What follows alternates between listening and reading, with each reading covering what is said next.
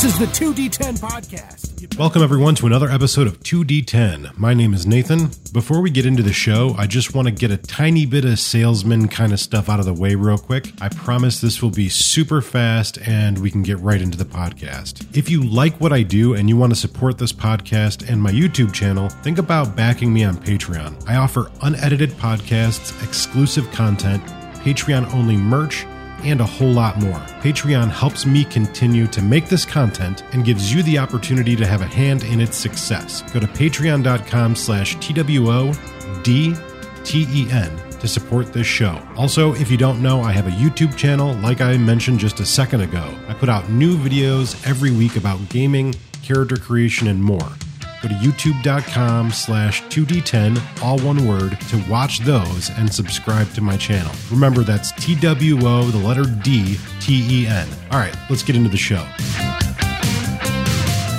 Thanks for coming on the podcast. I am joined today by three wonderful people, um, two of which are from Gehenna Gaming. I'm joined by Rick and Mark. Thank you both for coming. Thank you for having us. Glad to be here. And I'm joined by Rachel, who lives in my home. So it's not a huge stretch for her to be here. Hooray! I, I bring all the ovaries to the party. We appreciate Yeah. you coming out all this way. Yeah, I, Yeah, it, was she- a, it was a big burden. It was a long, long walk from the bedroom to the living room, but I'm here. Well, I gotta I gotta say that I I have met you, Nate, but I am I don't Rachel. I don't think we have formally met you and I. So it's- Probably not. it's, a pleasure. It's a pleasure to meet you and and meet faces to names and you know for anyone who's listening, we're we're on camera so we can see each other and and it's rather nice to, to meet you. Yeah. Yeah, it's nice different. to meet you too.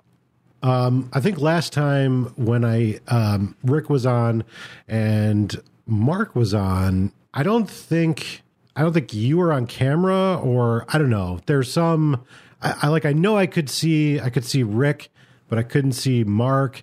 And then like I was on with Ian once, and I don't know. Anyways, I have a shit memory. It's a So- blur. We're all yeah. bearded dudes. Yeah, it's like insert beard, and you've got us. So. Yeah. Um, anyways, you guys are here for kind of a specific purpose, not just to chew the fat. And chewing the fat's fun, but you're here for a specific purpose, and it's a bit time sensitive too because it's coming up very rapidly. Um, yes. So, if you guys want to share what you have come for, I would love to hear. Do you, do you want me to take it, Rick, or do you want to take it? Take off lion. All right. So, um, well, we're here. It's been it's been almost a year. Virtual HorrorCon 2021 is coming up very soon, February 19th to the 21st. Last time we did this, it was in April of Yep. 2020. Yeah, mid April. Yeah, and uh, so so we're here promoting, and just like in virtual horror style, we're catching everybody's attention while everyone feels very stuck in their homes. Um, it's going to be three more days of tabletop terror. There's going to be a lot of actual plays on Twitch. There's going to be a whole bunch of panels on Twitch. This year, we're having, of course, all of the tabletop uh, virtual games that anyone can sign up for to play. And um, this year we're doing something a little bit different with workshops. So we're doing industry edged kind of professional workshops for people who either want to bring up their GM game or maybe break into the industry.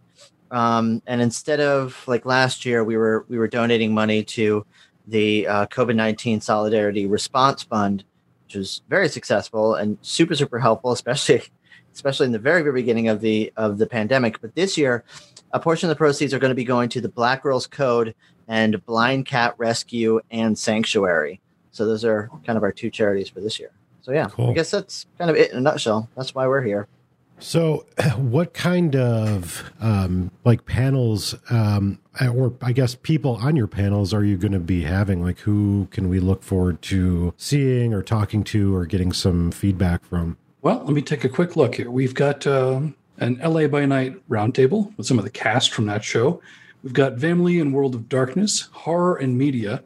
Um, you know, some of the people, a lot of the uh, fans of this show would recognize Jason Carl, um, hopefully Outstar. I think we're waiting on some confirmations. But a lot of people in the community. Uh, we've got uh, the guy from Lore by Night, the Primogen, um, Ellie Collins from LA, uh, Atlanta by Night. You know, um, the Mhm. cast from LA by Night, B. Dave, Cynthia Marie, Josephine McAdams. Um, still waiting on a couple more of those confirmations, but Uh, as far as uh, workshops and things as well, we've got crowdfunding 101, fantasy horror, um, an Onyx Path uh, cast live, as they are one of our sponsors for this event. So you can catch uh, Dixie, Matthew Webb, and uh, Eddie. Sorry, Matthew Webb. What am I even saying here? Matthew Dawkins. I'm just going to keep throwing shade at that, that bastard. Uh, and Eddie Webb. I was on I was on their show last week, and I was already like joking around, like making jokes at Matthew because he's my buddy.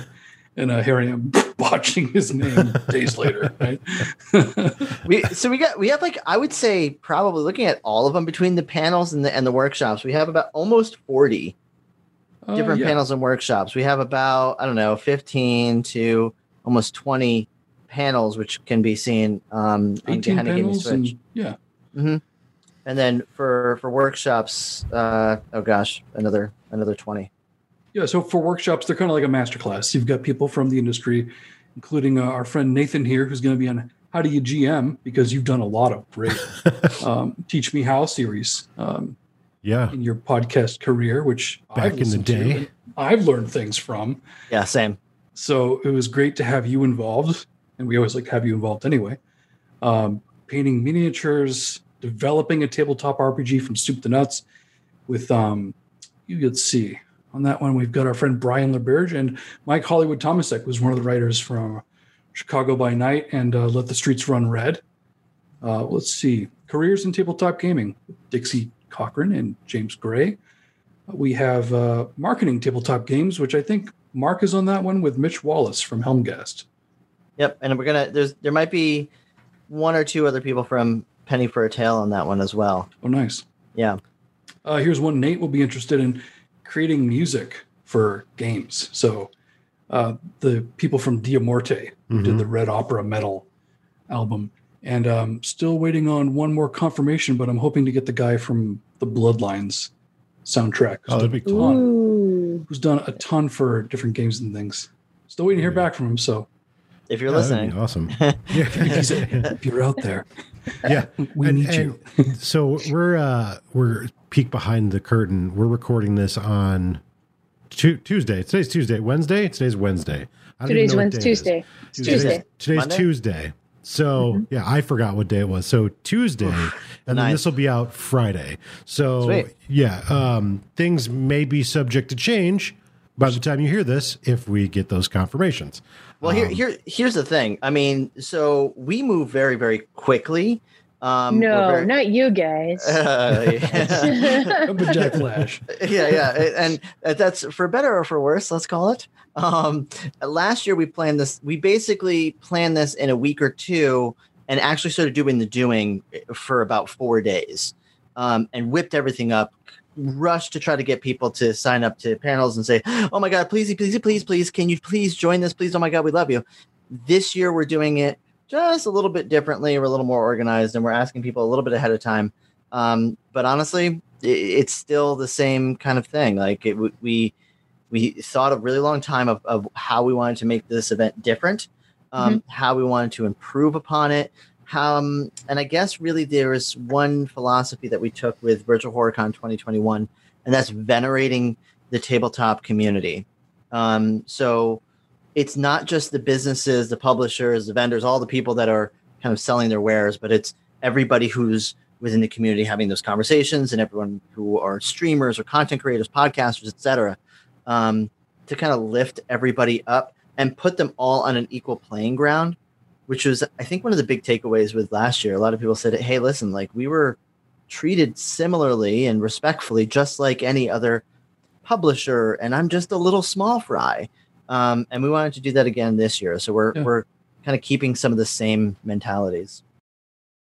So when a fan, somebody who wants to participate, um, you know, with a convention, you buy your badge, you take the trip, you arrive at the convention hall.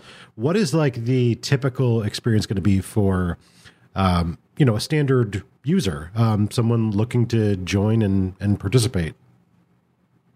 Yeah. So um, the, unintended consequence, first and foremost, which is the, I think my favorite part of this, is that um, there are a lot of people who who won't be able to access certain conventions that you have to go to. I, for one, have never been to Dragon Con. I've never been to, to Gen Con. Uh, mostly because you know travel pricing is is a little expensive for me, and if I am traveling, I'm investing in like a, a vacation for my family, and I'm the only gamer. Um, so unfortunately, I can't go.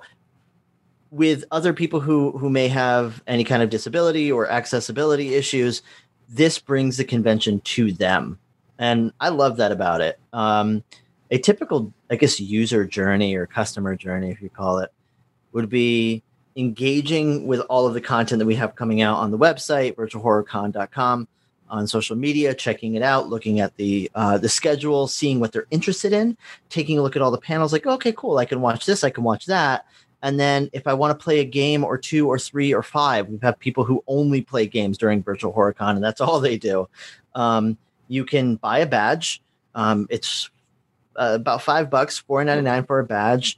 Um, all that goes to charity for the badge, and then the tickets will either go for um, to play a tabletop game, which is twenty five dollars. Uh, portion goes to charity, another portion goes to pay the GM, which is awesome because they're actually getting paid for them to to run the games, which I think I'm very excited about. And then the workshops, which is about thirty dollars. So you're really getting that masterclass kind of intimate session with industry experts. Um, again, with with proceeds going to the workshoppers and the proceeds going to charity. Um, and the, the big part of this is that you know you can kind of pick and choose what your schedule is so you say okay friday i'm going to watch this and then at the end of the night i'm going to play this. Saturday i got a couple of couple of panels i want to check out but i want to fit a tabletop game in there and then maybe check out you know two or three workshops.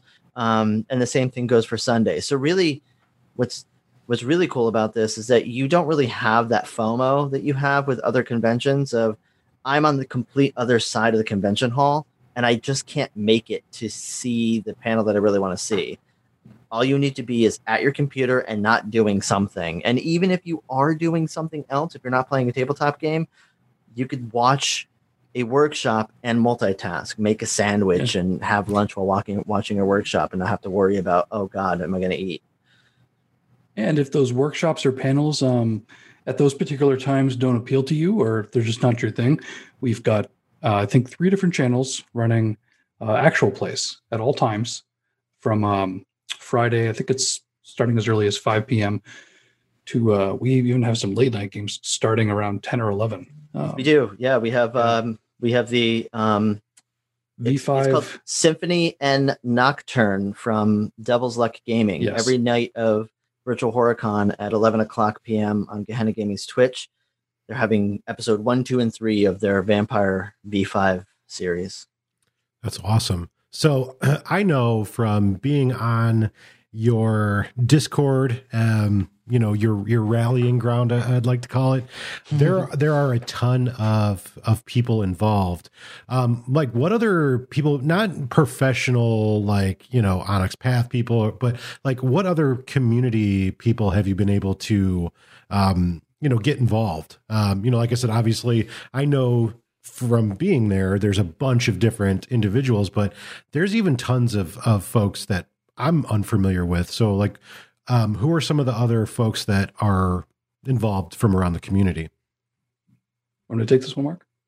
Yeah. Um, so a lot of the people that we've connected throughout the entire, oh gosh, since 2019, since we've been existing, um, we bring people along with us, right? So individuals who we've come across at, at conventions that we really jive with, um, you know, Nick, who is uh, part of the Gehenna Gaming team, is um, he's he's our, our production guy and does our marketing too with me. Um, you know, he's one of those guys that we we just ran into and met and really jived with, and he was Literally very one of my players. right. And he's he was one of your players, and we he said I want to be involved, and we are like, okay, come along. Um, and over time became a little more official. You know, there's a bunch of other people like that as well. Anybody who's run games with us, um, you know, Drew from Occultist Anonymous, who runs a mage game on Yep. on YouTube. Um, people from Devil's Luck, the Yep. our friends at Near Dark Studios, our good friends over at Darker Days Radio, who they are um, they're even using one of their Twitch channels to help us kind of promote and stream a lot of this during the convention. So thank you to all of those wonderful folks. Um, people from Penny for a Tale, D and D High, Atlanta by Night uh, with Ellie and a lot of our friends there, Mhm. um, and then a handful of other people from not only like you said Onyx Path, but um, we've got people from um, Helmgast, um, a couple other places that are uh, Magpie Games with uh, our friend Kate Bullock. Um, just a lot of people who are you know in the industry, but you know those who are in the uh, community. We've also got like people like Faye the Pagan over at Bowling Green by Night. Um, DJ Toreador, who just started up his own V5 stream. Shout out to him. Uh, River Region Studios. He just did Montgomery by night. His first session was last Friday, and we're very excited for him. But he's a player we love to have in our games as well. I mean, these are just people that we interact with a lot on social media, like yourself and Rachel, who we form very fast friendships and connections with. We love to work with. And, uh, you know, when you are running a convention, one of the beautiful things about it is it's yours. You could really do whatever you want with it. Yeah. You can invite whoever you want with it. And what better time to invite a lot of people who we really have a lot of respect for, have great friendships with. It's kind of like our excuse to party and just have fun with all these great people, right? Yeah. Um, Yeah. And you know what they're good at, so you can bring them on for any panel. So I just want to ask a real quick question. So are you guys going to be having a networking masterclass at uh, Virtual HorrorCon? Because if anyone's leading it, it should be you all. Um, because it, it is pretty, it is pretty amazing how like a, a group of folks who um, are using you know the internet have been able to really connect a lot of people from different islands of the community um, into one area and so I, I think that that's so cool but if, if i may i want to i want to circle back to something oh sorry i used corporate language i want to uh, go back to something that you guys touched on a second ago um, that i think it can't be like over um, emphasized how cool and important this is. Um, you said something a couple minutes ago about how one of the big advantages of the virtual horror con was that people who weren't able to go to conventions in the past now have the ability to get um, a live convention experience. Um, and I think that that's something that I always took for granted because I lived in Indianapolis and Gen Con was right there for so many years. And I think a lot of people, especially people who are able bodied or have finan- financial means to travel to cons, maybe never considered that instead of this being something we do instead of live conventions, this is something we should be doing with live conventions. Because there's just a huge, huge part of the community that for you know a multitude of reasons don't have the ability to go to these live conventions. And if there is a virtual way to so that everybody can participate and everybody can have fun i think that even in the post covid times this is something that we should keep doing and i think you guys are now going to be one of the master groups doing it um, that have like learned from early mistakes and so i wouldn't be surprised if gehenna gaming gets hit up to to do more stuff in different arenas in the future because you guys are knocking it out of the park. So on Thank behalf you. of everybody who can't go to to live conventions, um, you know, when in the best of times, I, I just you know thanks for for doing this and putting forth the effort. I know a lot of people who really appreciate it. So yeah, it's been yeah. something um, that I talked with um, Eddie and Dixie about last week, where that was brought up. Accessibility in tabletop role playing, or in any hobby, or for any con, doesn't matter what it is, whatever your hobby, your fandom is, um, accessibility is becoming something that's more and more important. I mean, it's something that people should really listen to and and figure out. And they were asking, um, "Hey, you know, the virtual aspect is great. You want to are you ever going to do in-person events? I'm like, yeah, we'd love to do in-person events, but I don't think this end of it's ever going to go away because of that. right, Because we want to make sure that people who can't fly out are still having fun, that there's still things that are offered for them. Mhm. Um, and I even spoke with them about in like ASL. I guess there's a ASL RPG organization. I would love to find GMs or people who can do sign or captioning on a lot of the live stream stuff we have. I mean, that's something that the technology and people we need to connect to to make those things happen. The that'll absolutely be something we look forward to implementing because, Right. like you said, I have friends that live in Australia who would spend like a fortune to fly to like Star Trek Las Vegas. Right. and that would be like their one event for the whole year, right? Yeah. Yeah. Die Hard. I mean, great, great fella and all, but uh, you shouldn't have to. Br- I really hate to see people break the bank and Mhm. spend like an incredible amount of their savings to have a great time Mhm. when we could have been doing this the whole time. And, you know, whether we do in person events or even smaller in person events or cons, uh, I think we're always going to have the virtual aspect because it's important.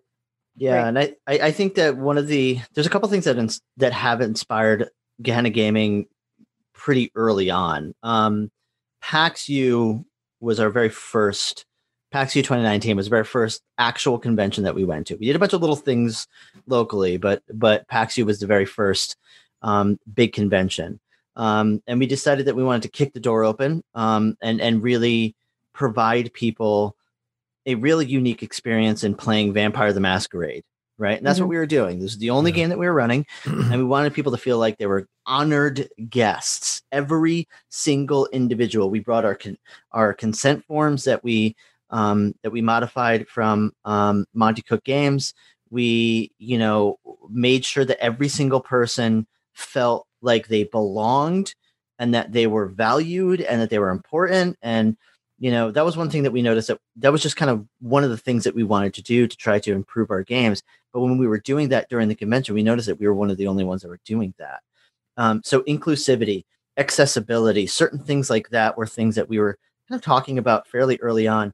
And that convention going to the bathroom was a challenge for able-bodied individuals who was whose room were on the other side of the convention hall. Getting Mhm. something to eat and god getting coffee was a challenge. Get if there was anything we wanted to look at or see you know we had to run through and i remember thinking to myself as i was running through the convention hall to meet somebody at, at a booth somewhere just to kind of hopefully network um, i'm like if i had a wheelchair this would be an impossibility and so Yeah. we keep hearing from a lot of different people whether whether it be you know their whatever disability or whatever challenge they're facing whatever whatever has held them back from other i guess traditional types of, of conventions virtual horrorcon and the preceding other virtual conventions that we did after the first one um, allowed them to really be an essential part and and honestly be the stars of a convention like that they're like oh this is my Mhm. world welcome to my level i got this Right. Yeah. Yeah, you'd think with the internet, it wouldn't take this level of, um, you know, just general inconvenience to create something like this. Um, so I, I think, you know, to to try to find lemons, you know, into lemonade. Um, you know, it's it's awesome that we're able to do this. Yeah. It just sucks that this was like the catalyst that you know um, seemed to be necessary to kind of create it. But I think it's it's interesting that we're at a time where kind of the technology Mhm. is is now really able to make this happen. Um, and it just is unfortunate that it's the situation that's caused it.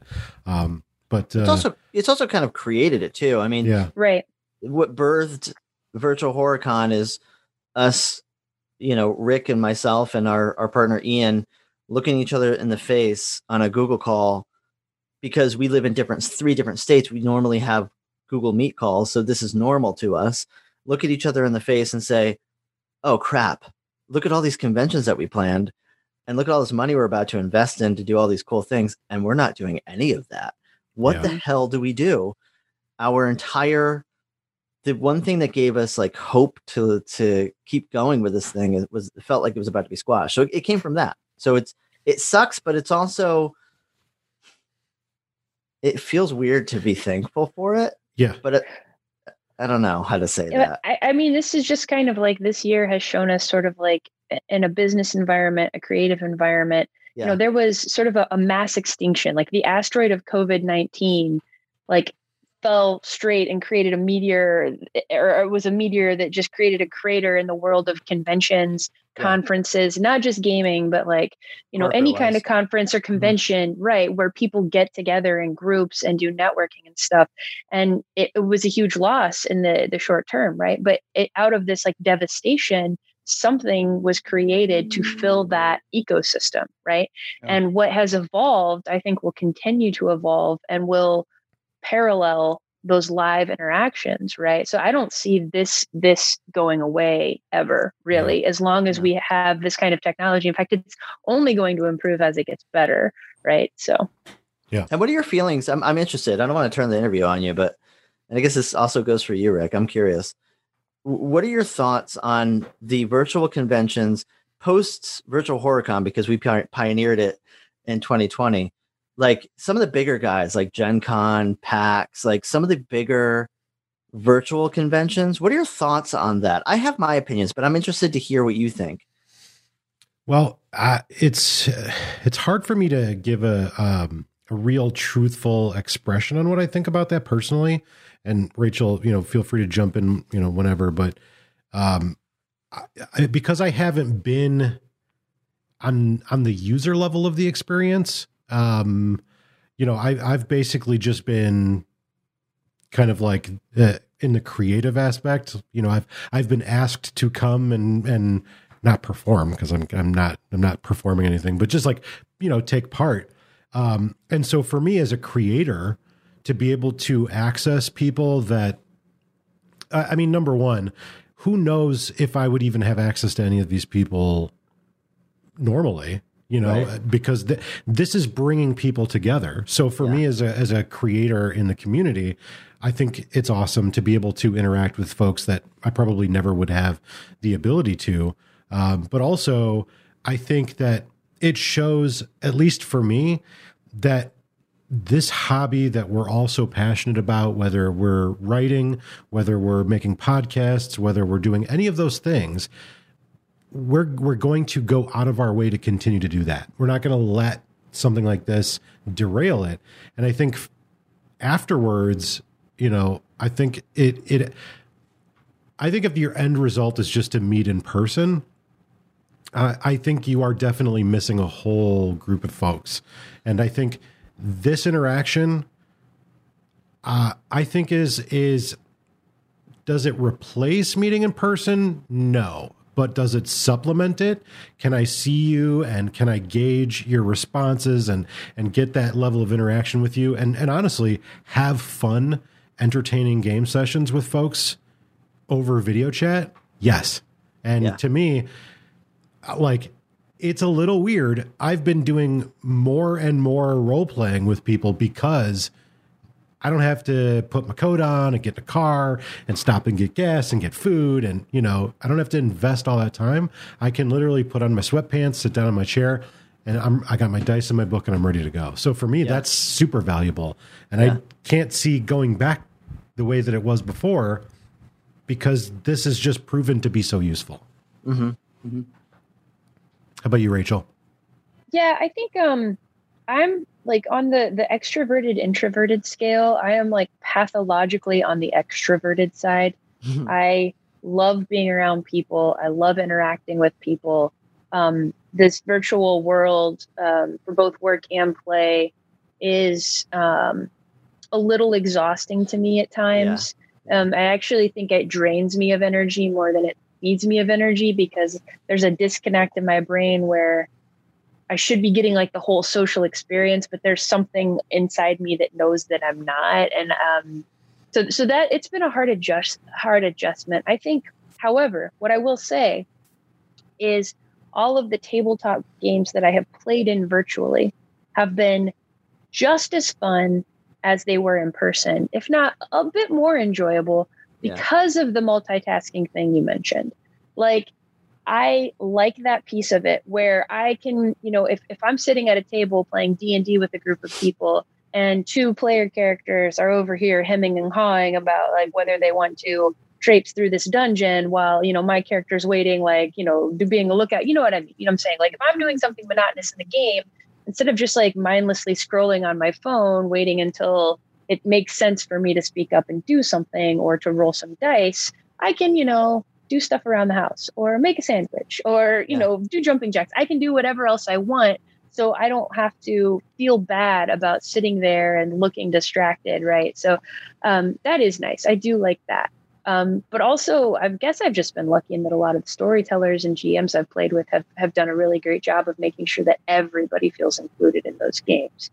Um, but I think the and I agree with Nate where I think it's a supplement. I don't think it's a replacement. Um, and I really, really like that we now have this new virtual ecosystem for gaming. I think the one area where it's it, it hasn't made sense yet, and I think it's going to continue to be a struggle, is in the LARP environment. Yep. Um, I don't think virtual lends itself to LARP really at all, unless you're playing a group of Nosferatu on their computers chatting back and forth, right? Like then it makes a lot of sense. Right. Um, but there's no way I'm walking across that part of the sewer. yeah, right. Uh, so I think I think it, there are definitely limitations, but there are limitations with all things, right? So I think it is a nice supplement. Um, but just speaking from like a personal standpoint, I there's a small part of me that miss misses sitting at a t- group a, a, convention table with a group of strangers and smelling you know the throat bearded nerds halitosis across the table from me and having someone bring me nachos while i you know sit in this six hour long game and having to you know strategically decide you know which bathroom i'm going to go to to get me back to the table the fastest. I don't know. There's there's just something about that like little bit of like hardship that's a little nostalgic.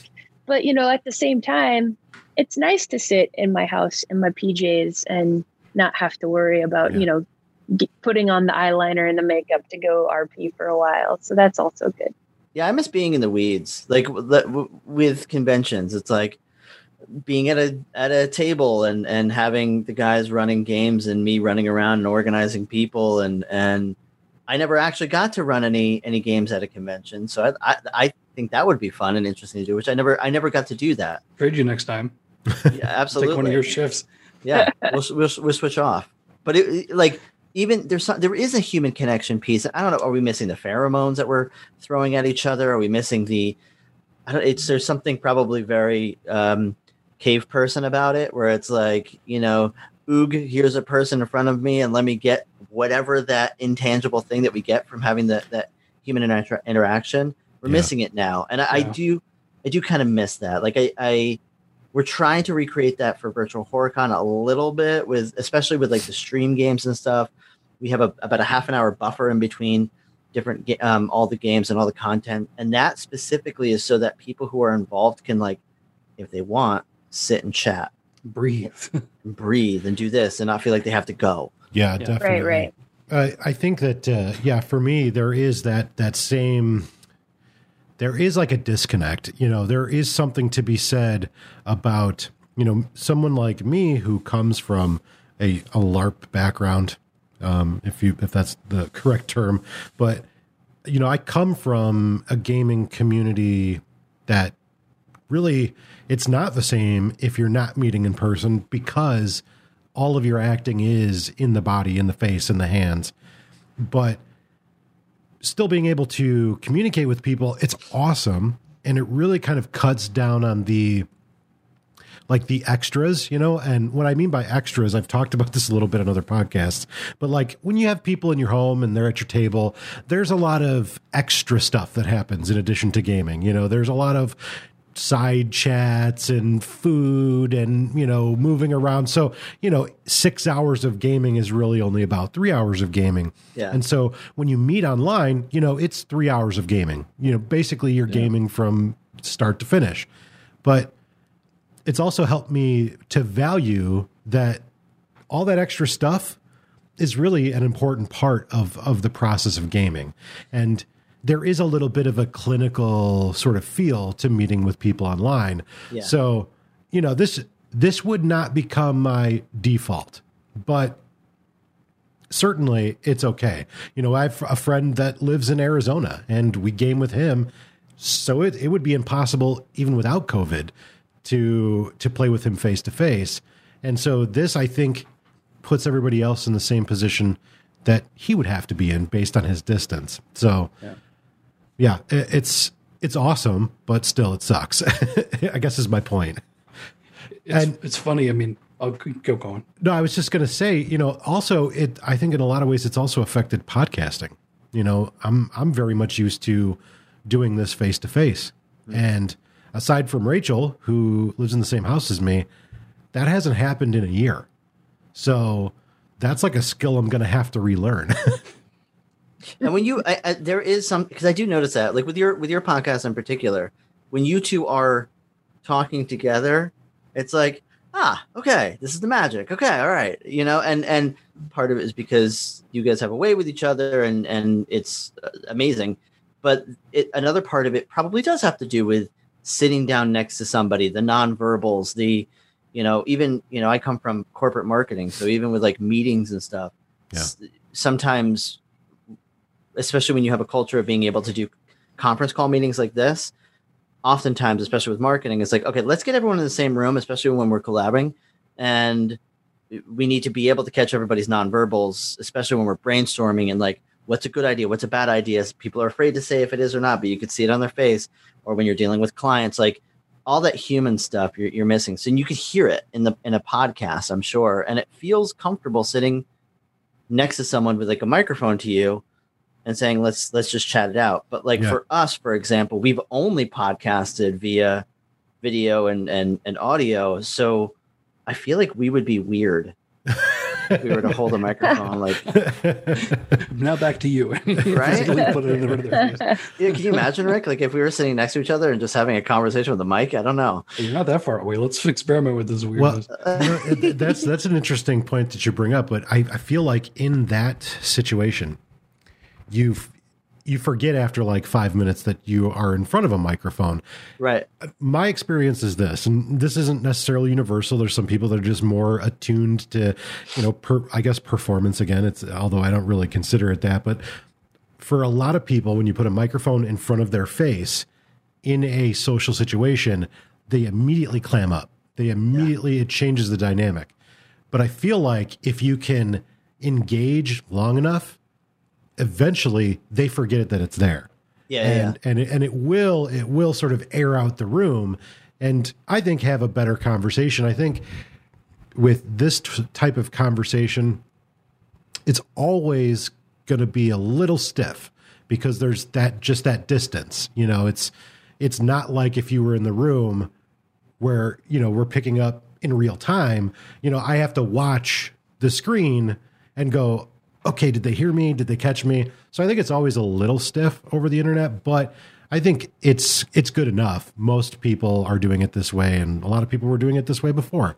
So it's not a huge issue but yeah i, I don't think it's just for me i'm gonna have to relearn how to do it because i don't i don't have anybody sitting in front of me anymore. So like you said, it's a little clinical, right? yeah right exactly. Um, it's funny, you know, with our in-person game, especially the one that I played with Mark in, where we travel to Massachusetts.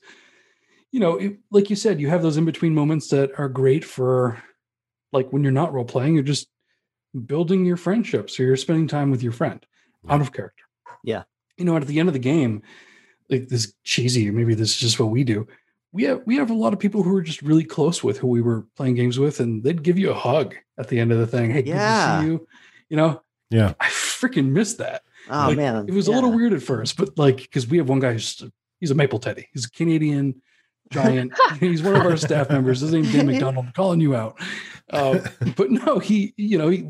So we all just give each other a hug at the end because it is good to see each other. You know, we really care about each other, and uh, so that's kind of missing. Although I gotta say, the things that are better as far as like extra little things that came along with being able to role play on the internet. If you're at a table and you're trying to do something really sneaky, right?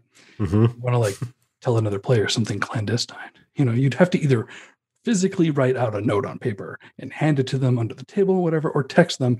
But people can see you texting and shit. right When you're playing online, you can just open up the chat box and just message that one person, right and th- they don't know you're backstabbing the prince or whatever that has been fun. I've especially as a storyteller, when um like Rachel, when, when you said, you know, those players are doing something and um I'm just kind of waiting my turn. hmm As a storyteller and my ability to multitask, I'm able to like run a scene and like, you know, say it's focused on Nathan and Mark and they're talking, and I only really need to jump in every now and then because they're having a dialogue. At the same time, the players who aren't doing anything, I can take that chat box on the side and start sending them text messages from an NPC. Mhm. They're engaged on a whole other level. That's yeah, maybe it's not in front of the the camera, maybe it's not being picked up by the microphone, but they're engaging with the storyteller. That the story is continuing to move. And you know, once Nathan and Mark's scene is over, they're like, guys, I just got this from X, and they're saying this happened. I don't know if we should trust it, etc. It's been an interesting way to like connect with the players who are on pause, so to speak. Mm-hmm. Just keep all of those different wheels moving. Um, that maybe not for everybody, but I found that that's something that lends itself to being a positive aspect of the online gaming. I would also say that the role playing aspect has increased. That was the one part of you know, because I, I played D and D for a long time. Um, I've always been in love with Vampire the Masquerade. It was kind of, I guess, the first game that I really fell in love with. So role playing is is kind of in my blood when it comes to tabletop games. Mhm. And with D and D, oftentimes it can be very mechanical and and very depending on the group, obviously. Um, but i- the groups that I've played with, it was very dice rolls and arguing over rules and all of this stuff. And I would, I was the nerd that would try to role play, and you know sometimes it wouldn't be taken so not bad, but just more like like okay, yeah, yeah, yeah, you say that, and it's like all right, I was looking for a little Goblin Boy. Yeah. yeah I'm like all right i was i, I think uh, there's one there's one one part in particular of a of a uh, a game that we had and i think the gm was trying to I don't if he had to go to the bathroom or something but he's like yeah yeah yeah you guys are in a, a marketplace so we're we're like as our characters you know talking about what we're going to buy and what kind of shops we're thinking about give us a little map of what shops we're doing or what shops are there so we kind of did our own little perusing and we all had a little plan you know and we were all going to try to to haggle. And he got so frustrated because we were all haggling with each and every one of the shop owners and he just wanted us to get on with the adventure. With streaming games and with online games and with games that use mm. zoom and, and google meet and everything else role playing is such a big aspect of it Yeah. and you could really get into i guess what you would probably experience more in larp than in in what traditional tabletop games would have Yeah. yeah, I think that there, there could be some. Sorry to interrupt you. um, No, Nate. you go I think ahead. I think that yeah, there is something about the safety of having the the computer in front of you rather than people that I think lowers a lot of people's inhibitions yeah and makes them feel a lot safer to Yeah. Do something that maybe somewhere deep down in their psyche there's a bully telling them they're that they're a stupid nerd and they shouldn't be enjoying pretending to be a, a wizard, you know, or whatever. yeah Um, so I think definitely I I, I think you're hundred percent right on there. Yeah, I was just going to say, I, I think that um, in a lot of ways, that is a real benefit of um, this whole COVID crap is that people are now spending so much more time actually like watching actual plays. And you do have some really top notch, even Dungeons and Dragons actual plays and Vampire the Masquerade actual plays, both from fans of the community and also like more professionally uh, produced stuff where people are role playing. And so, you know, they may be getting the, you know, an, an erroneous expectation of what they're going to experience at the table, but they're seeing primarily that role play. They're seeing people act out those roles instead of just different ways to do it. Right, exactly. And and I, I will agree with that. I, I think that, that that is the one major thing that I've noticed. You know, it's just like when it's time to game, like we all sit down and we're like ready to get in character. And I do think that that barrier does help people to sort of feel less embarrassed about you know pretending about pretending to be a character about trying to get into a role. I actually think for me it's a little bit more difficult because i am so used to that like person on person interaction. Like and the physicality, probably. Yeah, right right exactly. Um, so it did take a little bit of adjustment for me. Now obviously i've been doing you know some tabletop gaming on discord for quite a while. And i think I, I had some preparation in the form of just doing it via voice and Yeah. that was hard. That was difficult because you're like all right here's the thing i'm telling telling you about. I am the storyteller and then you just wait and see who's going to respond. Yeah, I I think I think one thing if you're if you're playing a game online, and I don't know if you guys have experienced this with the con at all, but if, if people are only doing it over voice, I think that like you have to be able to see people. That's the element that, that is really essential because then you you can't read body language or you get people who are like too afraid to speak up, don't know when to speak up, and so there is a lot of dead air that I notice when you're when you're playing um, online where you can't see anybody. And then you have jerks like me who are like, well, it's quiet now, so let me fill the void. so you get like the same three people who are talking the whole time and driving the story. And then, you know, your more introverted player isn't doing anything Yeah. because they're like, they're like, well, I don't know what to say. I don't know what to do. I'm just going to be quiet and let, let this Right. happen around me. If you're used to podcasting, you you like every second has to be filled with with voice. And if any and it's like every second that isn't is like death. So you're like, okay, uh, do I just keep talking or what? All right, what do we been- do? That's been it's so true, and it's it's so weird because I'm experiencing that uh, experiencing that for the first time because we're developing an audio only actual play, right? And there are times where I've got more than one person, more than one person playing, and it, the scene is theirs, and I'm not in it. So Right. I can't just necessarily jump in as an NPC. It's something that they have to work out themselves, and it can create these really interesting tension and like Yeah. this, these drama moments where I'm like, do I jump in? Do I wait? Use, use the ST because I can't see the physical cues. Mhm. But um, so far it's been more enjoyable Mm. on my my perspective. So yeah, I mean, time will tell. One thing I wanted to ask to to all you guys because it kind of just popped in my head as we were talking. Do you think that this will impact the development of RPGs going forward? Do you think that the way that scenarios are built will incorporate like the fact that this is kind of like a fact of life now? Like like I was saying before, how you've got players doing one thing, right? And they're Yeah. like they're on the primary stage. But then, you know, picture it as being like Shakespeare, right? You've got him talk, you got Hamlet talking uh, to the skull, he's talking to Yorick, but there's two grave diggers in the back. And they're having a conversation. And that's a whole scene unto itself. That's like, you know, you got scene A, which is prime, and that's like scene A2, right? I'm wondering if scenarios now are going to be written in such a way that it takes into consideration this online aspect and what that's going to look like. Mm. I think that the I think if anyone is going to be doing that is going to be the people who are on the metagaming metagaming scene. Um, there's like a subsect of indie gaming which I stumbled across by accident. Um, of Oh, these, the dark web. the dark yeah, they, you can you can Tabletop role playing dark web. yeah, they're actually uh, you know what are the blood sport tabletop games. so I don't know. Um, Kumut. was that seen in Deer Hunter? The, the Um, knock of, of gaming. Yeah. So uh, the the one I don't know. There's no losers, but you end up dying at the end, anyways. No, but there there's a subsection of, of indie games that are very meta, right? Of like the game is talking about that we're all playing a game, Mhm. and if anyone is going to do that, if anyone's going to do that kind of let's take a look at how we play tabletop games, especially using the medium that we're using, it's going to be the people in in that scene. I mean, it, itch.io is probably the best place to find a lot of these people, a lot of these games. But um, I wish I give you titles, but I'm I'm flaking. Well, you know, don't just try and Google it because you don't want to like, you know, end up getting like eight viruses on your computer. Yeah, well, because I have to dip into the dark web to get it. It's like Uh, LimeWire The only way. it's I- it's it's all Bill Clinton recordings.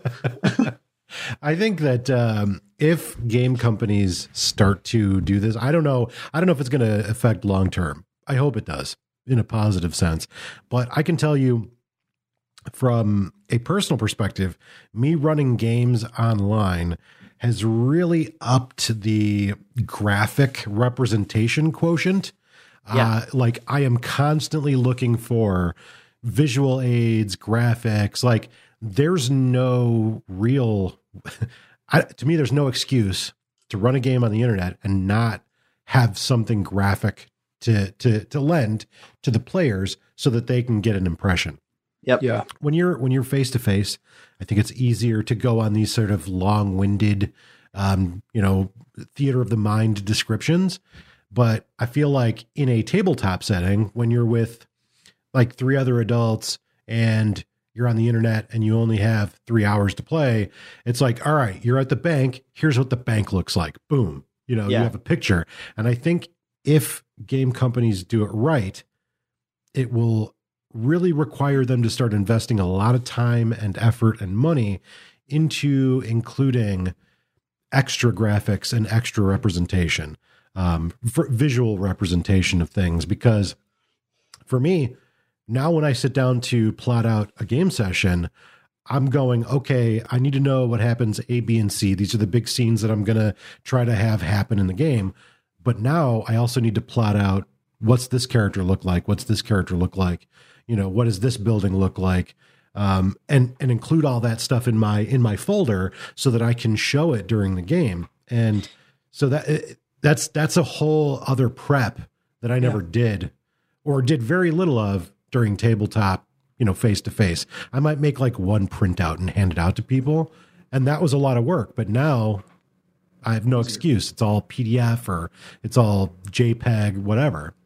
I think a lot of people too they are searching for things to help inspire their character, help inspire their scenario, and they just don't show anybody that. And Right. it's really cool now that we're living in a world where the character sketch is valued now, Right. where it wasn't before. Like I've seen players show their character sketch and the DM or GM go, okay, Or as gonna say, like you have folks on, um, you know, I saw the other day on Twitter. The other day, it could have been a month ago. I don't know, but on Twitter, I saw I saw um, B. Dave Walters kind of put out a tweet like, "Hey, I want some character sketches for this upcoming game that I'm in or I'm running or something. I can't remember the exact context." And he's like, you know, at me if you have a friend. And like there are like small artists, or Yeah. when I say small, I mean people who are kind of growing in the art community that can now get paid yeah, to do a good character sketch. A lot of them No. do, and they do fantastic work. Right? Um, yeah. you know, to name drop him again, our, our buddy uh, DJ Turidor, who just started up his thing, he's done for some of his own characters that he's Mhm. like cameoing in other games. He he has like interesting drawings of himself, but um, you know, he, he commissions artwork of uh, different characters that he's now portraying as NPCs. And it's funny because right before COVID, I was starting up um, a V5 game, Mhm. and I was like, oh, it'd be really fun to like have pictures of the characters and things. So you know, use Pinterest as like mood boards and things like that. Um, find interesting pictures of people, and it can help inspire you to create an entire character off. of Absolutely. it. Um, Art Breeder for people who haven't used it is fantastic as well, where you can kind What's of it called? take Art Breeder. Breeder. Okay. I, I'm I'm a little weird with art breeder. I'm gonna be that dick. I'm sorry, but like I, I I like never heard of it, so feel free to debate because I'm learning. Art Breeder is very cool because the, the whole thing is that it allows it literally uses algorithmic breeding of images so you can they, and they have like portraits of people you could take two different pictures of people and it merges it together and the computer does its thing and it looks Steve really, really Buscemi and. William Dafoe. It makes something horrifying. Yeah. right exactly it, looks like, it actually looks like me when you do that um and then and then there's like landscapes and different kinds of characters and everything else and it's really really cool but I, I i have a worry and this could be unfounded and i could be totally wrong um you can find me on twitter at marchosius and, and talk shit at me directly about this but i feel like art breeder cuts out the artists Yeah. In lieu of too. technology and that makes me nervous as an artist Well, I mean, here's the thing: you can use something like that because I've used it for some characters, and I like what I come out with. But when everyone's using it, it's like, oh, that just looks the same. I would rather take what I've made with Art Breeder and then send it to a commissioned artist to be like, this is kind of what I was thinking about, that's a cool concept and then have them do it because there are so many people who are now doing it um, who are absolutely fantastic, uh, especially on Twitter. You can find. I, I can see the I can see the value in that because as as someone who is not visually inclined, artistically inclined, sometimes I lack the vocabulary to be able to describe to people what it is Yeah. that I want. Uh-huh. And so yeah, if you could visually show them like like this, but not like this, but also Right. a little bit with this peppered in, I think that could be useful. But I'm also I'm not an artist, so I don't know. Maybe it wouldn't be useful. Why don't you throw a little hot rod red in there with that? Yeah, is that your new tattoo yeah. But that's, that's been baby. that's been a huge thing for me with when when I would run a game at the table with a bunch of people. I I was very like anti map like maybe I'll give you a quick sketch if you're having a real difficulty imagining what you're you're you know you're encountering. But for the most part, I was very much like, we don't need minis, we don't need maps. Yeah, Physical representation is not important. Use your imagination. But Yeah. now, like, it's something about this environment where where I'm like, I need something visual to represent everything because it's like, I mean, you're on technology. You know, you're on a computer. but but you know why you need it is because at a tabletop game there would always be the overachiever player Uh-huh. who would be drawing the map as you described it and then Yeah. they could show it to all their buddies at the table You and you then you wouldn't tell, have to yeah. worry about it Yeah. but you can always tell now who did their homework. yeah you can't rely on that person Right. one necessarily being in the game or two like to scan it or take a picture and send it to everybody so it does it is like you know a little bit more of a burden of Yeah. responsibility on the storyteller just to have something visual there so everyone is definitely on the same page I was Although printed up like a whole city map of like, you know, city I was running the game in, and then the characters, pe- players were literally like, "This block is mine." You like, take a, a, a highlighter of different colors and be like, "You come into my territory, I'm gonna fuck you up." You know, I mean, awesome. it became like a thing where like So people were like, "Okay, I got to put points in resources. I need a dot of finance. I and want need that. a ghoul so that I can own this part of town. And it became like mm-hmm. a real estate power struggle.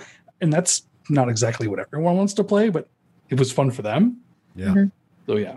Al- although you know with one thing that is i think one thing that that is cool about it is that you have people who are now able to kind of build their own i guess their own imagery on it and they might help to offer some of that because it's quick it's quick and easy right like Yeah.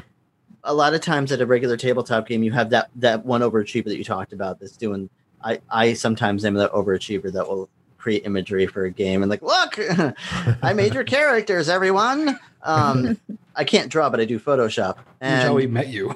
that's exactly how. Yeah, that's exactly how we met each other. You guys are cool. I'm gonna start making images for you. Yeah, for, for this massive vampire game, uh, multiple table vampire game that I decided to join in on because you're uh, advertising publicly, and I just I just made promotional imagery because I thought it You was really cool.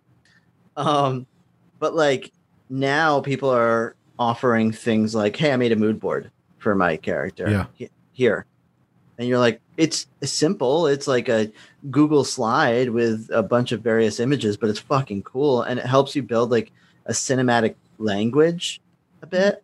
Yeah. And that's the one part I think that is a huge plus with these types of games. Like last virtual horror con, I, I ran a, a vampire game that got very, very thematic. And I, I I asked the players to describe things for me.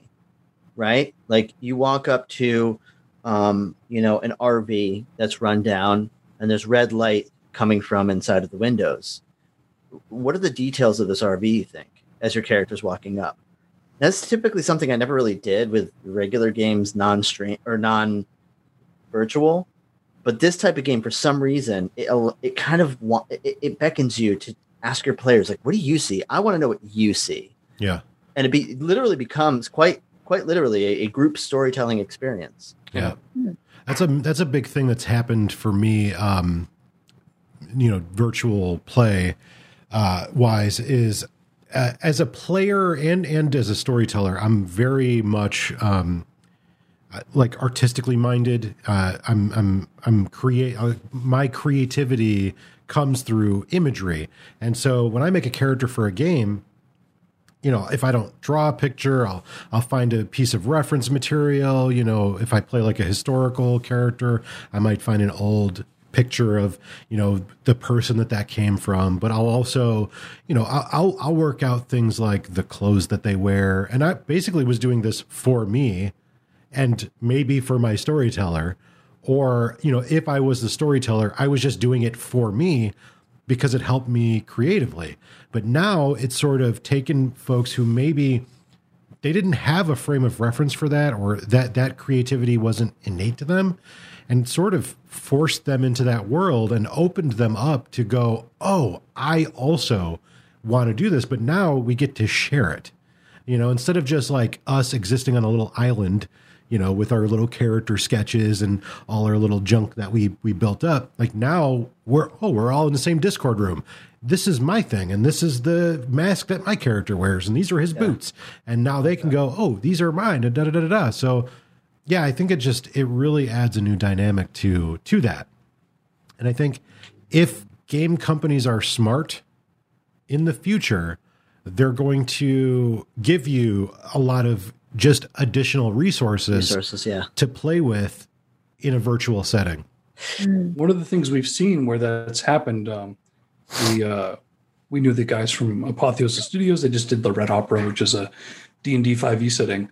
And um, you know checking it out on kickstarter the different pages of that chronicle because it's kind of like a story right? It's got different branching paths.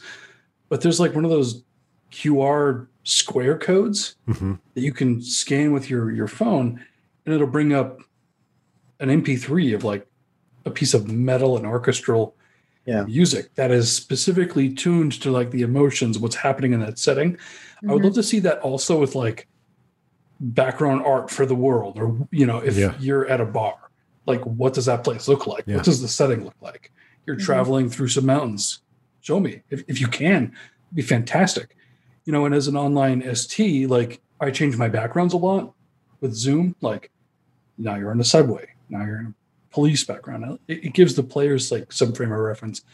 And um, if you're sneaky about it you can put things in the background that they don't expect hmm that are actually there that you haven't described you know and you can have a little fun with it. Yeah, and I think one huge opportunity from a digital aspect, just from a resource, it's not exactly visual, but it's kind of visual. Um, in, in this new age of role playing games, we're seeing more and more focus on the relationship map. Um, games like Cult, games like uh, Vampire, uh, excuse, excuse me, a, a bunch of other ones that that use some type of relationship map as a you know possible resource that either your players or a GM can use to help right track the game. Um, I got very excited about this idea early on, and and there was this uh, Kumu, um, which is what people were using for like business relationships. For like, how do I know this person, and how can I network with that person from like, visual linkedin yeah, it's a visual 'cause i'm a LinkedIn. nerd Yeah, when I get done with my conference, I'm gonna know who knows everyone and who's cheating on whose wives with who. And um, using it in a role play aspect, there is a there was a group of people that started doing things like uh, creating an entire relationship map for LA by night, um, which was impressive. So we started using that in some of our games, and that was really really fun to use. But I was shocked, blown away that still we still haven't seen any of these companies come out with a resource like that or a a platform in which to like give these visual resources to your players or at least have like a centralized hub of gameplay. But why would they create it when they have an army of nerd fans who they know will do it for them? Like, what's the financial incentive? You know what I mean? right Like, they're like, oh, we could make it, or we Well, could just wait for one of these guys to do yeah. it because they're going to do it anyway to I- enhance their game. No, I, I agree with you. I mean, honestly, that is a huge pain for me as a player for some games. Um, there is a game, and I'm not going to put them out on blast, but reading the book has done me almost no good. I've had to go and and Google search almost every question I've had about the system, Hmm. and it's almost exclusively player driven. And to me, that's not a good experience as a player. Like you can't rely on your fan base to make sense of your material yes you need to be able to put that in and especially you know when your game is you know not a necessarily like a modern day setting you know maybe it's a a, a world a future that doesn't actually exist you know you want to have reference material you want to have images because it's completely imaginary it's oh not my real god. Yeah. Yeah. No, I, I'm sorry. I got excited because there, there are there's another game line which I'm also not going to mention because I don't want to throw shade. That like the, the, there's there's not enough imagery to help support the name of the game and the setting in which it lives. Like you need more imagery that's related to your setting. yeah And there th- it's painfully lacking. There's a couple of yeah things like that. well and especially when these games have existed for decades and you go back and you look at some of the old material like the, Yeah. and and and that old material had just tons of graphics and then somehow they felt like oh we should have less now Less graphics, right? it's like you No. how did you how did you get, like what what's going on here it just blows Yeah, my and mind It leaves the new flan- it leaves the new fans kind of like wandering in the dark, right? yeah Because at least you know that you could refer back to some of those old books for Right. inspiration. well yeah Like think about it existed. think about it like this you know if you if you got into vampire the masquerade during the second edition right and you know we are all familiar with like that those classic black and white graphics and they were very striking but they're kind of dated today and Yep. you know think about like if they put out that v5 book and they had like one tenth of the artwork that's in it and like you'd be like wait a minute what am i and it was all just like kind of shitty you know Yeah. wasn't very good um you know say what you want about the new vampire the masquerade art but they include a lot of it and Yeah. there should be enough for everybody to be drawn in but if they had one tenth of that artwork you'd be like okay i don't get it like i can't visually represent this in my brain so there's a thing this this kind of intersects with a concept that I'm very passionate about in the tabletop industry, which is related to people getting paid for the work that they're doing and Oh, players yes. paying for the games that they love. Um, there's a there is a I don't know for a while uh, it's not so much now these days, but it felt like for a while there was a very vocal minority of people that were very adamantly saying, "Why does a book cost this much? All I need is." a Google Doc with like the rules printed out for me, or I'm going to pirate it somewhere, you know?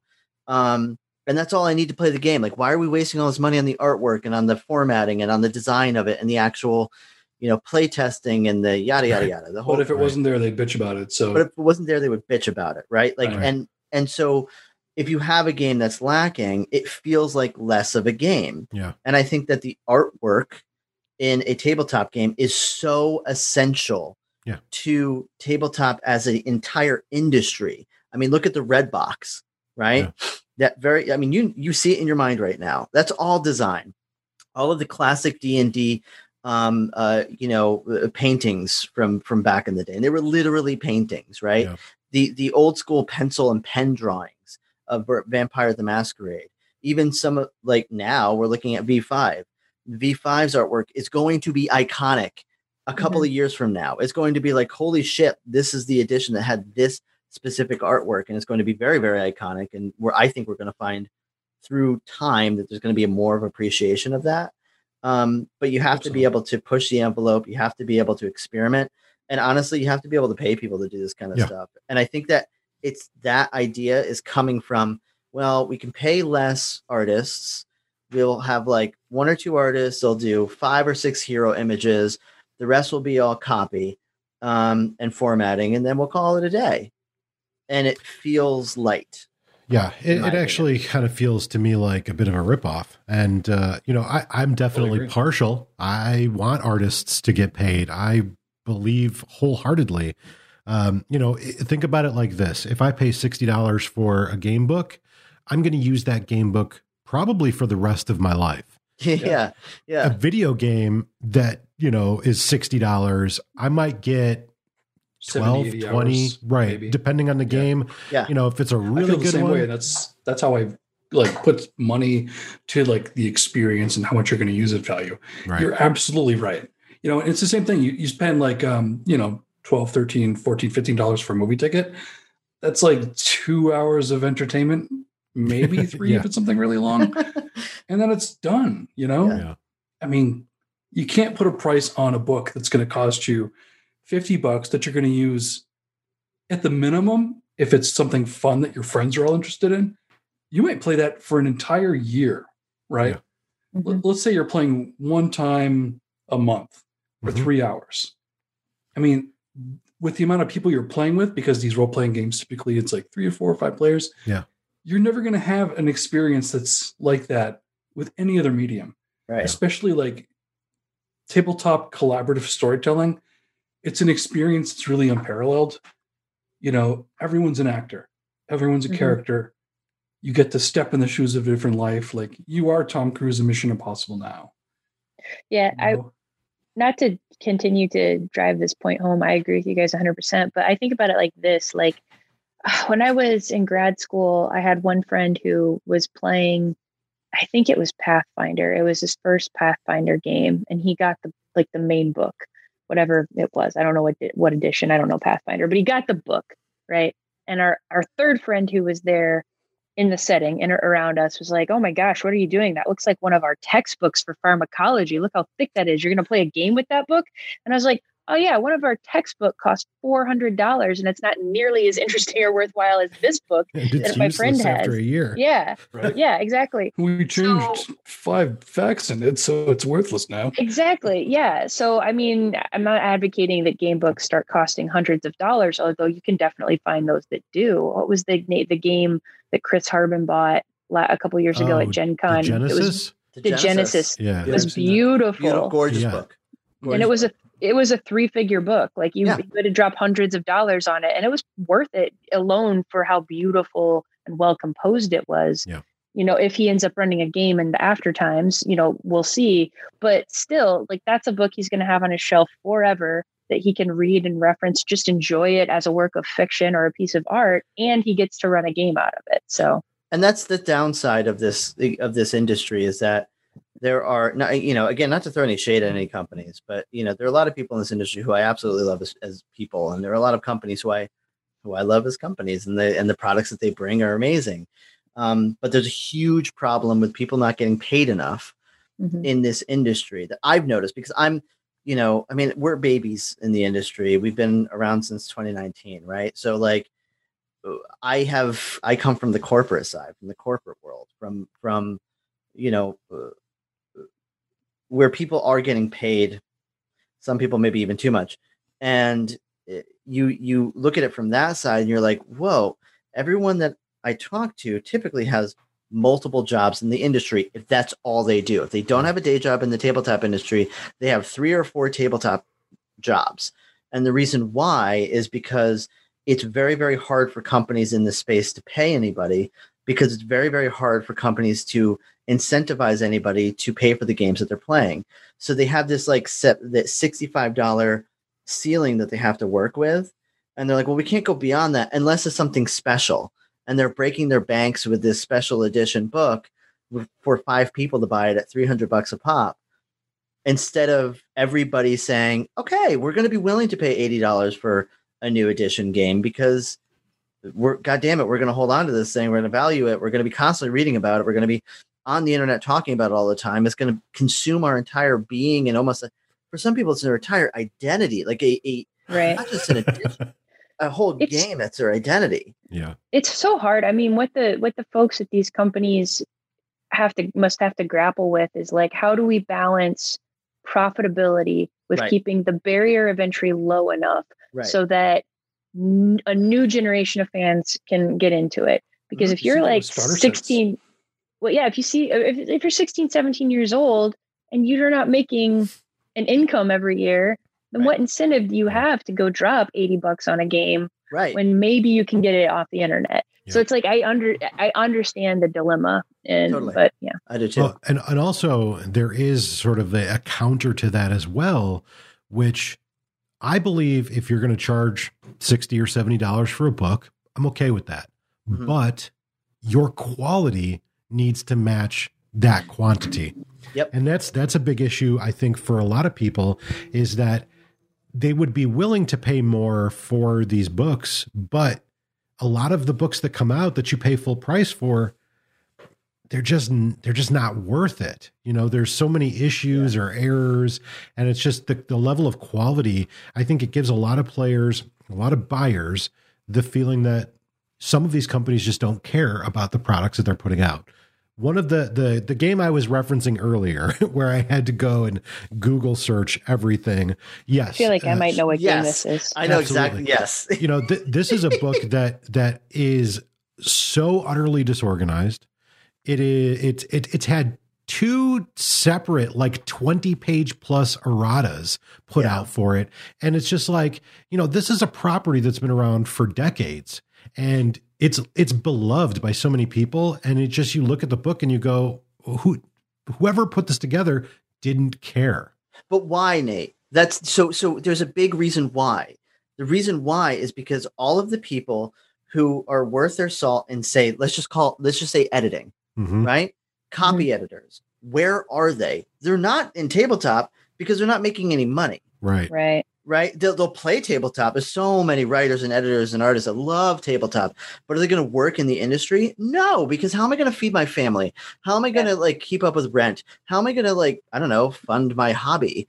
Much Um, easier to go work for Salesforce for 65 grand a year as a copy editor. Yeah. Thank you. That makes that makes the decision easy, right? So Thank you. Right. you do you Yeah. do have like a huge swath of people with a lot of creative energy who are incredibly talented that end up go going and working um, in in corporate, you know, in the corporate arena, not necessarily because that's what they love or they're passionate about, but because what they love and passion what they love and are passionate about doesn't afford them the ability to lend their talents to that media. Yeah, and there's, and there's absolutely. yeah, and there's an economy of scale when it comes to huge companies like Wizards of the Coast and Paizo and and and Chaosium. While they're great companies and they put out great stuff and not so great stuff, um, they are these huge behemoths that are. I, I, honestly, I, I, I, I'm becoming revolutionary here, but I think that it's going to take a couple of brave souls. I think it's going to take a couple of brave companies that are going to draw a line in the sand and say, you know what, enough's enough and and we are actually going to walk in and make sure that people do get things like a livable wage. I mean, all these people that work for these companies that love his hobby, they talk about that kind of stuff. Yeah. But they like put your money where your mouth is a little bit, and and I I, Yeah. I I think that that's a challenge for a lot of companies here because you're right, they're challenging to survive, and they're Mhm. like, okay, well, do we close our doors tomorrow and help pay people, or do we like? It's it's a balancing act. But I think that it's going to take a a massive movement. It's going to take a a brave set of companies to go. This is what we're going to do, and whatever we have to do to try to survive that, I personally think will help because I think that the Yeah. market is Yeah. going to favor that. And I've appreciated, and we've talked about this a couple times in the past, where like you see a lot of companies they do Kickstarters now, right? Yeah. If you really want this, this is what you'll pay for it. This is the cap we need to make, and um, you know anything after that, we come up with more material, or like additional books on top of the one that you had wanted. Um, and you know the last couple that we've kind of pitched into, they've been like, we're gonna, we've run out of stretch goals that we thought of let's uh pay the staff more and i'm just like it sucks. That's yeah. the last thing that. i'm like dude put that number one because Right. Yeah. i will i may have bought this book for 50 bucks but i want people to keep making books like this right. Yeah. whether it's whether it's the same book i just bought or whatever if i like the writers i like the artists i like anything about it um i'm willing you know i'm not I'm not loaded i'm not rich i have you know, I got three kids and one job um plus Gehenna gaming but i will absolutely do whatever i can to like throw an extra 10 bucks towards a project so that artists writers developers continue making stuff for the Yeah. hobby that is my passion Right. Right. uh, and I, you know, I don't want to say you can market to that, but You can. always you can, but you know, be But- upfront, but- be honest right. about it. and and I, I think Go that the, the the big the big difference for me is you know when I when I backed Chicago by Night, I backed Chicago by Night because I felt that Onyx Path Publishing had a history of putting out quality material. Right. Just based on my experience, Yep. you know, pound for pound with the World of Darkness stuff, I felt good quality. I agree. That book got backed. Tons of people backed it. And when I got it in my hands, I was like, this is a quality book. This is a book that I'm happy that I invested my money in. Mm-hmm. On the same token, I did not have a Kickstarter or back like The Fall of London. And when I received The Fall of London, to me, Yeah. that's that's one of the worst books that I've ever seen for the World of Darkness. even even having an un- misunderstanding of what edition they're printing a book on. I- Wait, I- what? I- that was a thing? Oh, I missed that. What, What page what? was that? There was a there was a there was a system error. yeah. Uh, yeah, yeah, right. But No, mean, no, and- yeah. It- Here's the I- catch, right? The writers I don't in that book remember. are Okay, go fantastic. You've, you had Matthew Dawkins, Stephanie Devon, a bunch of people who've written for these other properties that were great, and you could see that it had greatness in it, but you could also tell that it was extremely rushed, right? Right. And knowing some of those people, I know that they probably have nights where they're like, if it was me, and I would be like, I can't, you know, there's nights where I don't sleep well because I know that this could have been so much better. And as a creator, when you're at the, you know, people are whipping you to get things done, you you kind of have to go along with it, Right. put it out. And That must to- really hurt. I must, yeah. that sucks. And for me, there's a there's a philosophy that I try to follow when I encounter a bad piece of gaming material. I'm not here to attack the writer. I'm not here to attack the Yeah. artists. And I like that you never have been either. and and and, and I, I if if ever I'm in that position, you know, and and it's pointed out to me, I try to regroup and go, okay, you know, and and uh, my point is, it's not their fault that that material was released that way. It's not. No, it's not at all. That's what I was trying to say too. Right, exactly. And and you know, quality control being what it is, like y- as a company, you're either we're in and out for a quick buck and screw everybody else or we're going to actually take the time to put out a product that is worth Yeah, people it becomes spending a their track money on. too. You can kind of tell who does that and Right. who doesn't. Right, and I and and it yeah it becomes very very obvious because we're all kind of voting with our dollars here, right? And that's kind of I guess that's kind of my point is that if you were to take when you when companies do take the time, it's it shows. Chicago by Night is one of my favorite source books of all time. beautiful. It's Yeah. gorgeous. Like we are it, it, we gushed over it privately is so much. I mean, and it's, let the streets run red, and oh my god. Um, Cult so Blood Gods, yeah.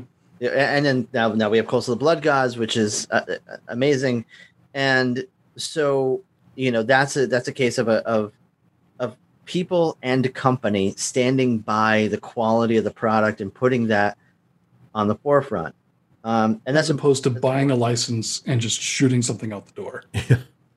Yeah, and and and and, and no, but but at the same time, there is a little bit of a culture in tabletop industry of of doing that.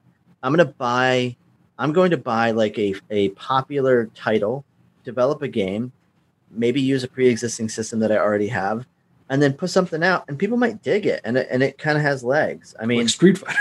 like Street Fighter or the, or Ghostbusters, right? The guys from Bodhana Group, Jack from Bodhana Group, loves the Ghostbusters tabletop game, and it's it's Who definitely it's I don't know I couldn't tell you the company name, but I guarantee you they were just buying up IPs and just like slapping on some titles on a tabletop game, and now there's a whole underculture of of Ghostbusters fans, and I feel like there's something really cute about that in tabletop, but it can go severely wrong. Yeah.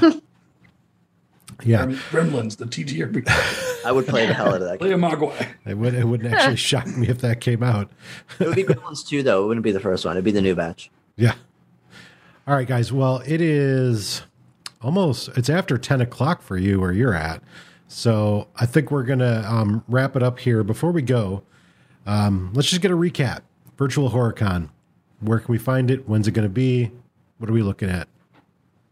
Virtual HorrorCon, February 19th through 21st. You can find all the details on virtualhorrorcon.com. Um, three days of TTRPG te- uh, terror, sponsored by DriveThruRPG, Astral Tabletop, a whole bunch of other awesome vendors and really cool artists you can find in the vendor hall. Um, we have panels you could watch for free on, on Twitch. Um, Actual plays you can watch for free. Exactly. Actual plays you watch for free on not just our Twitch, but also on Carrying Comfort Studios Twitch and Darker Days Radio Twitch. Um, a whole bunch of tape virtual tabletop games behind the scenes if you want to join in and play, just like in any other convention. Um, and then workshops with industry experts to try to either up your game or break into the tabletop industry. or even to be a better streamer, cosplayer. There's a number of different offerings for people uh, where they're at, where the things that they each love about the hobby. We've uh, tried to run the gambit of something that's going to be for everyone out there, because we all have different interests. This is a very diverse hobby, so we've tried to uh, create a list of different workshops that we feel will uh, help people enjoy all of it more, whatever your fandom is. Awesome. Yep. And again, the, the a portion of the proceeds are going to Black Girls Code and the Blind Cat Rescue and Sanctuary. Um, both are amazing nonprofit organizations, um, and also some of the profits are going to, you know, help pay for the people that are going to be running games and, and workshoppers. So you can find all those all that information on virtualhorrorcon.com. Come play, have fun. It's Cool. a yearly event now, so we're we're never going to stop doing this. Yeah, I'll be there. Rachel will be there, right? Yeah. Yes, Uh, please. you admit who's what's this? Uh, there I I hear tell of a uh, a game that Nate and I would be a good fit for. That you uh, an actual play. Yes. Is that true? Yeah. What do we got? What do we Okay. got? What, what, what, I what, got a what couple. do y'all I'll have pull it in up right mind? now. All right. I got some places I need people. So Oh, let's do this. Let's do virtual HorrorCon planning right Put now you- live. put on you the- Let's right do it live. Okay. You're you're hearing Let's it do it first live. This is the hot hotness right now, everyone. This is this is definitely right now live, but when you're listening to live. it, Pew, it pew, not pew, live. got the uh, the rapper foghorn. Yeah. uh, Sunday at twelve thirty p.m. Uh, are you free, both of you, to play in a game? Let me oh my god, I know this game. Sorry. Let me consult the family calendar that we have. I love that you guys have a family calendar. That's adorable. It is adorable. I feel It like is they would be also very suited for this game. incredibly necessary. Oh yeah. Yeah. Uh yeah, I have problems keeping track of things, even things that just happened like five minutes ago. So Yeah, if we didn't have a calendar, it, it would It's- be a mess. You said the 21st? Yep, Sunday at twelve thirty p.m. Nathan, according to my calendar, we have nothing. Then that means we're available. That Oh, means we're it's not- available. If it's not in Next- the calendar, it doesn't exist. for the next three hours after the after twelve thirty, you will be playing in Onyx Path Publishing prevents uh, presents. They came from Camp Murder Lake with storyteller Matthew Dawkins. This is comedy horror based on the Friday the Thirteenth genre, where you're at summer camp and it's a slasher, and um, it's a lot of fun. It's um, the mechanics are very much kind of like the storyteller system, but you've got things like quips and like interesting props or one-liners that give you like extra willpower. We had done one. Um, what was it? They came from beyond the grave that I played in Yes. It was hilarious, right? It was like a satanic cult at a college, and we were playing students, and it was just stupid fun. Um, Well, That game's way too much fun. Matthew Dawkins, if you're listening to this, We're we're coming for you. Yes. I'm going to test your storyteller chops. We got this. And it's his I'm gonna- game. This is I'm going his, to uh, murder it. I know. Yeah. I'm going to Yeah. murder it. just don't I'm have looking gonna- forward to it. I'm going to play my, my best dumb 70s cheerleader or whatever. Whatever character I get assigned. I'm writing you in for the schedule right now. Oh, I'm so excited for this game now. I, got- I Oh was supposed god. to uh, play in one of his games last year, and because we were trying to move and stuff didn't w- end up working out, I, I missed it. So I think it was Turns also a They Came From game too, right? I think so. Yeah, Yeah. yeah, probably. Matthew Dawkins and Nate have this like weird relationship where they like to pretend that they're like gangsters from New York and like just trade insults across the internet. and it's that like- sounds about right. He's good. He's good kind- at that. We basically have conversations via um, gifs from Goodfellas. And um, he'll like leave comments on my videos on YouTube where he's like, "Oh, this is such a great video." Now go home and get your fucking shine box. And I'm like, Son bitch, got me again. So No, I'll just like every so often Nate will like just it, chortle looking at his phone and like nine times out of ten it's because Matthew Dawkins has insulted him with a meme. yeah, It's great. So I, I have a Discord, uh, like like most people that make stuff on the internet. I have a Discord, and the World of Darkness channel uh, is basically just a long series of memes from like Martin Scorsese mob movies. Just uh like there's no World of Darkness talk there. It's just GIF after GIF after GIF. I appreciate that you communicate via memes on other channels besides the meme channel. I, I'm I'm all for it. Yeah, it, it's. I'm the only one there that's making the rules, which means they are fairly non-existent. yeah, Matthew Dawkins is is is good to bust balls with, and Funny he- guy. yeah, he's really freaking funny. Um, this game is going to be extremely funny, especially because there's apparently now a history. So now I'm I'm anxious to see where this goes. Mhm. I'm looking forward to it. Uh, if there's any other games you want to play in or times you're available, reach out. I'll see if I can find you uh, another slot. Sounds good. I will definitely do that. Uh, thank you both, gentlemen, for coming. Thank and I you for can't wait. us. And no, it's my pleasure. And um, next time we'll do it on your channel. Yeah. Yay! Let's, All right. Yeah, let's do it. Because Yeah, by then, after Virtual HorrorCon, our Recap. podcast will go back to regular uh, episode recordings because we've kind of paused it in lieu of planning for this giant yeah, event. this is probably much more uh, all encompassing. Yeah, we do a lot. Thank you All right. so much for having us. This was so Absolutely, much absolutely. Thank you guys. Fun to hang out with you both too. Absolutely, Yeah, and we could have went for two more hours, but Oh, for real. you know Same. it's almost bedtime, so. Well, yeah. nighty, Because too. we're old. nighty night. Don't let the beds bed bugs bite. Um, Hey, don't joke about that. We live in a big city. You never know. It's true. You never know. You never You know. never know. by describe it accurately over the air. And name each Horror. And name each one of the bed bugs after me. Okay. That's just I like the- adorable. You've ruined the horror. Thank you for listening to the 2D10 podcast. If you enjoyed it, check out my YouTube channel at youtube.com slash 2D10. You can follow me on Facebook, Instagram, and Twitter by searching for 2D10. You can also support this show and all of Utility Muffin Labs by backing me on patreon.com slash 2D10. Go to utilitymuffinlabs.com for more podcasts, artwork, and gaming fun. Utility Muffin Labs, consistently rated adequate.